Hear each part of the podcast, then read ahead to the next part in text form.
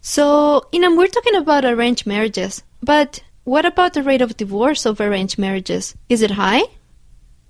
Well, actually, it's the rate is incredibly low. Actually, it's below 10%, and it's changing, but still, it's really low. And the reason I think because the culture in Bangladesh, in that kind of culture, boys and girls are like grown up in different ways, and they don't really see each other that uh, closely.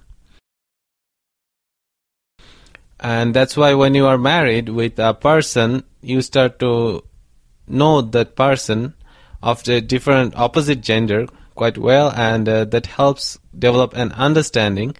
And they both both of them try to understand each other, their values, and in the cultural background, it's normally decided that they have to be together normally without any exception uh, for the rest of their life. So they just try to work it that way. Do you have higher divorce rate in your country?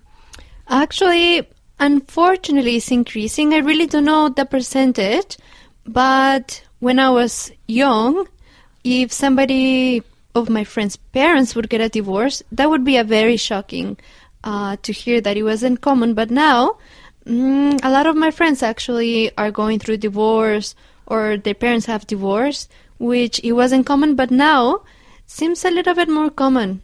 So unfortunately, uh, things are changing in Mexico. Uh, why do you think that the divor- divorce rate is going up what could be the reason behind this Mm, I think it's very hard to say, but uh, I think there are very various uh, reasons. For example, women didn't used to work; uh, they used to stay home and uh, take care of the house, the husband, the children. But now, uh, women have become more independent. They have been able to make different decisions that before they didn't have to. So I think the independence of the women has changed things.